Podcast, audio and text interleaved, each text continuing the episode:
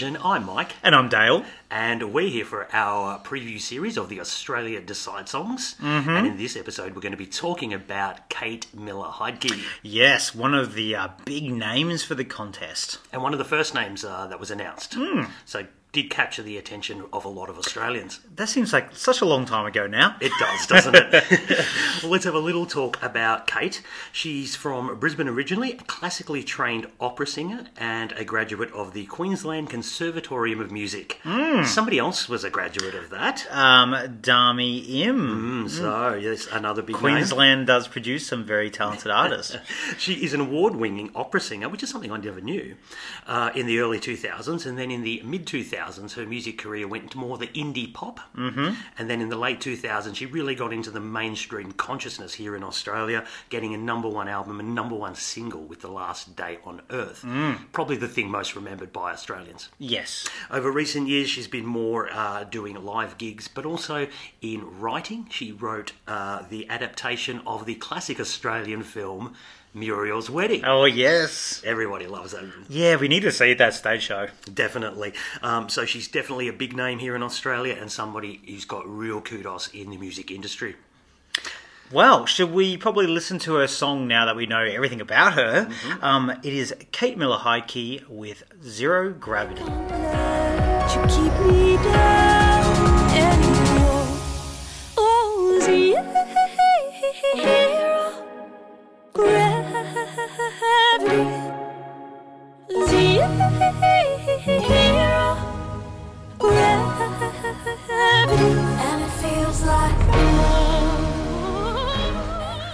Okay, Dale. I guess yeah, you can kick us off. What do we think that uh, the pros on this one? Look, there's a lot of great things to say about this song. Um, it's similar in that way of Electric Fields, which not not in musically, but it's unique. It's different. It immediately captures your attention. And I put down that Vegemite love hate aspect as a pro. I do like it if you split, and I know that there will be people who don't like this song, who don't get it. And, and I don't necessarily think that I got it the very first time, but I know a lot of people fell in love with it immediately. When that operatic um, sort of chorus comes into it, you're like, what is this? And you pay attention. You are not going to forget this song. And also, uh, Kate herself, as you mentioned before, such a, a well known artist here in Australia for the public and also for the jury they're going to really gravitate to her. You know, they people think about her as a Eurovision. Everybody we've said Kate Miller Heidke's in this, who don't watch it all the time. They're like, wow, she'd be really good for Eurovision. So there's already that kind of she's quirky and she's got a quirky song for us. Yeah, look, I'm going to totally agree look, this has instant attention grabbing appeal. Mm. Whether you're going to like it or you don't, you are engaged straight away. Um, for me personally, the first time I listened to it, oh my God, my eyes just were wide open like, what is going on? Also, the structure of the song, it keeps you guessing. It goes in different directions, mm. and that, that gives it an appeal of, of you don't quite know where this is going to go. You're right, it's risky, it's quirky, same as electric fields, but in a completely different oh, yeah, way. totally. Completely. This, to me, it surprises, it delights. There's a there's such a, a fusion of different elements here. We've got some drum and bass. We've mm. got opera. Uh, it really is a little bit all over the place, but at the same token, in a good way. Vocally, this can has just got potential to you know forget about blowing wigs off. Your wig will incinerate. It will self destruct. uh, you know this vocally could be amazing, and with the right staging and performance, the potential here is endless. Really, really endless. I th- go on, sorry. And, and I'll just finish up. This this can attract. I think it can, even though people will be on and off. This can attract a large amount of televotes, whether it be in the national final or if it was to get the ticket go to Eurovision. I think it's what we're looking for as far as attracting televotes. Yeah, it's not going to be forgotten. And I think there's something with the Australians who will, even if they don't immediately love it, they'll go, oh, that was really interesting. I think we should send that. Yeah. maybe I don't love it, but I think don't think that people are just going to vote for what they like. You know, we're a competitive nation. We want to do well at Eurovision, and people will have one eye on thinking what's going to work over there. Even your once a year person is. The other thing is this song I think has the most potential for staging out of any song in the the competition. Totally agree. Totally mm. agree. And going back to that point, Australians, your average, I think, mainstream are saying Australians sees Eurovision as a quirky competition. Yes. So this fits into that sort of mould perfectly, really, really perfectly. Just on the staging thing, if it was to get the ticket, can we get the staging right? All the money we spent, we didn't spend on Jessica, go and spend it on Kate. Oh, I know. Yeah, I, it has to. It has to have that. To be honest, it has to help elevate Yes. it. You know, because you can't just stand there and sing it. But anyway, let's move on to some of the potentially the some of the pitfalls that could come from this. Um, I've written as much as being opera in a different genre. There is a pro. It's a con to for me as well. Uh, opera traditionally doesn't do well at Eurovision. Uh, it is very off putting to a lot of people, and we just did this last year. I know completely differently, but the basic person just goes, huh, Didn't we just do opera last year? Uh, we just did that. Yeah. People even said that about um, Elina's dress, and that was done by Moldova five years beforehand. And they're like, Oh, didn't we do this dress thing? So that is something um, there with that also, I think she's a very, on terms of the Eurovision side, I think she's a very uniquely Australian artist in that quirkiness, and I don't know if that's going to translate as well internationally. Uh, she does have an Australian sound to her voice at times as well. I'm not saying that's definitely a bad thing, but it's a question mark. And also, if that staging isn't as amazing and remarkable as we're saying, is it just uh, a wonderful woman, but is it just a woman standing there singing a unique kind of quirky song? which is not going to be enough in in my eyes. I don't I don't think it's enough there. Yeah, no, fair enough. I'm definitely going to agree on the opera part. There's going to be the minute opera starts. Sometimes in Eurovision, people just the eyes glaze over and you tune out. That is part of the Vegemite sort of factor on this Exactly. song. Um, having said that, the reverse is some other people are just going to be completely engaged. We've done pros. Yep, it's a, Come for, on. for me. This is a risk worth taking. Lyrically, it's a little odd. Yes. but that's nothing. Hey, that's Eurovision. There's a lot of stuff that's lyrically a little odd. Um, and you're right. I'm going to say, without the right presentation and without the right staging, this could just end up not elevating and just become across as really odd. Like, Mm. I'm going to use the example of Zlata Gravity. If you just have her standing on a plinth singing, that's not going to cut it with a bit Mm. No. of dry ice. No. This needs the drama Yes. to come along with it yes, totally. to complete the package. Um, the only other thing I'm, I'm not. wor- We know that Kate Miller is a great vocalist, but boy, are there some big moments in this. She set herself a challenge. It, she has set herself a challenge, and we know she has this classically trained background, but she has to nail it. She's not known for opera, even though Yes. that isn't her background. So I guess I feel a bit uh, uneasy about it because we're not giving it to like a Mark Vincent who does it all the time. We're doing it to somebody who's part of their repertoire. I'm not doubting she can't do it, but I'm just it's a question mark because I haven't seen her do it. But that's just my own thing, I guess. Fair enough. Should we have a listen to what some of the other fans think of Kate's entry? Wow, the first time I listened to this, I wasn't sure what to think. I thought, what have I just listened to? But it has definitely grown on me, this one. Her voice is amazing. I think it will score really well with the juries. It's a very polarizing song, so I'm not sure how it will vote with the public.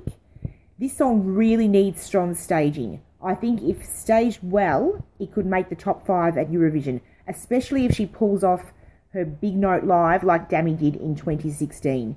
This is a song that really grows on you. Um, my kids love it. I think it will do very well, and I hope it does very well.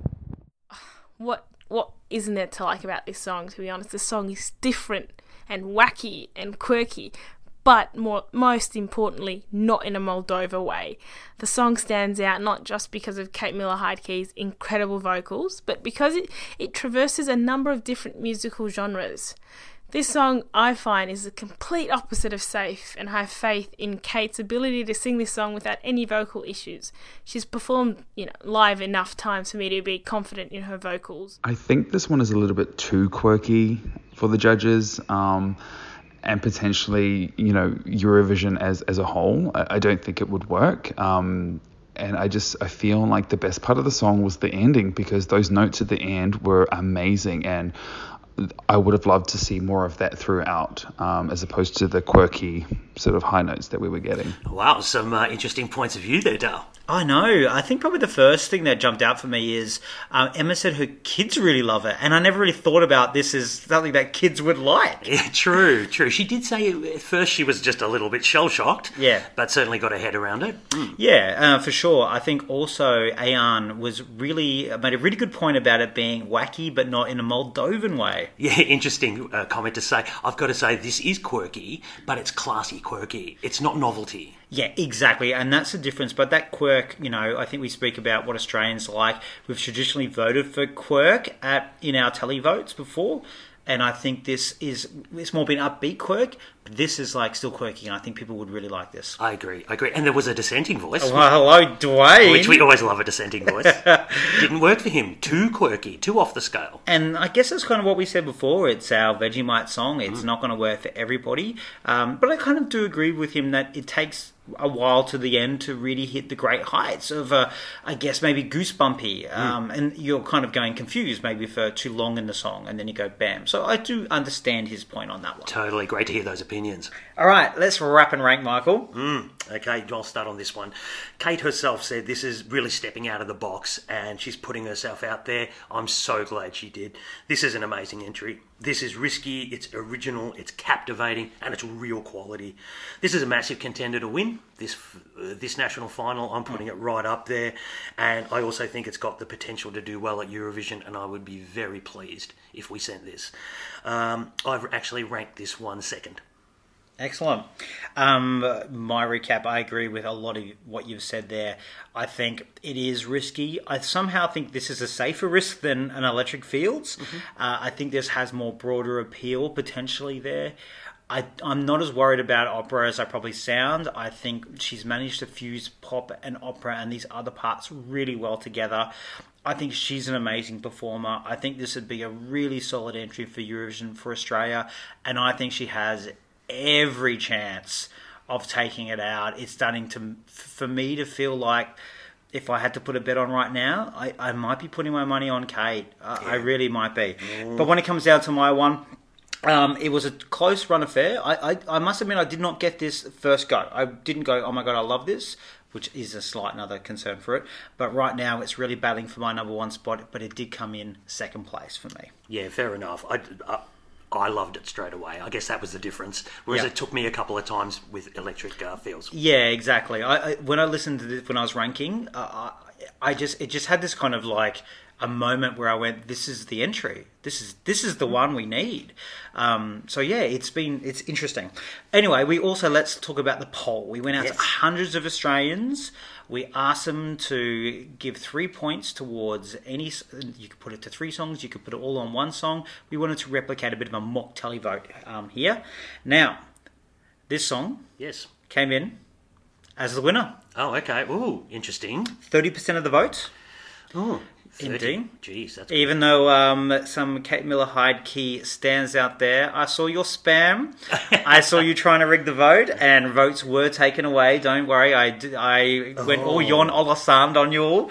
However, it did not change the result. Even with that, they it was neck and neck with Electric Fields, but they won reasonably comfortably in the end. Yeah, I will say, however, Ooh. we didn't block international fans voting on this one, and so we did receive about 50 to 60 um, votes from Europe, not as many as the 260 that we got from Australia.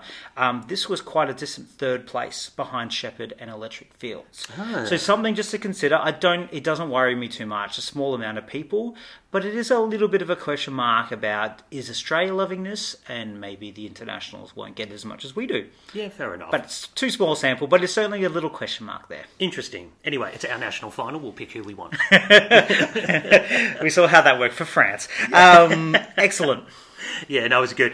Again, I think this is a terrific, terrific entry. Really great to see it there. Um, I hope you enjoyed as much as we do. Yeah, let us know. Uh, get us on the socials, Aussie Vision Net. Um, let us know what you think about. Is this your favourite song? Were you one of the people who voted thirty times? All right. Thanks very much for listening, guys. Thanks for joining us. See you later.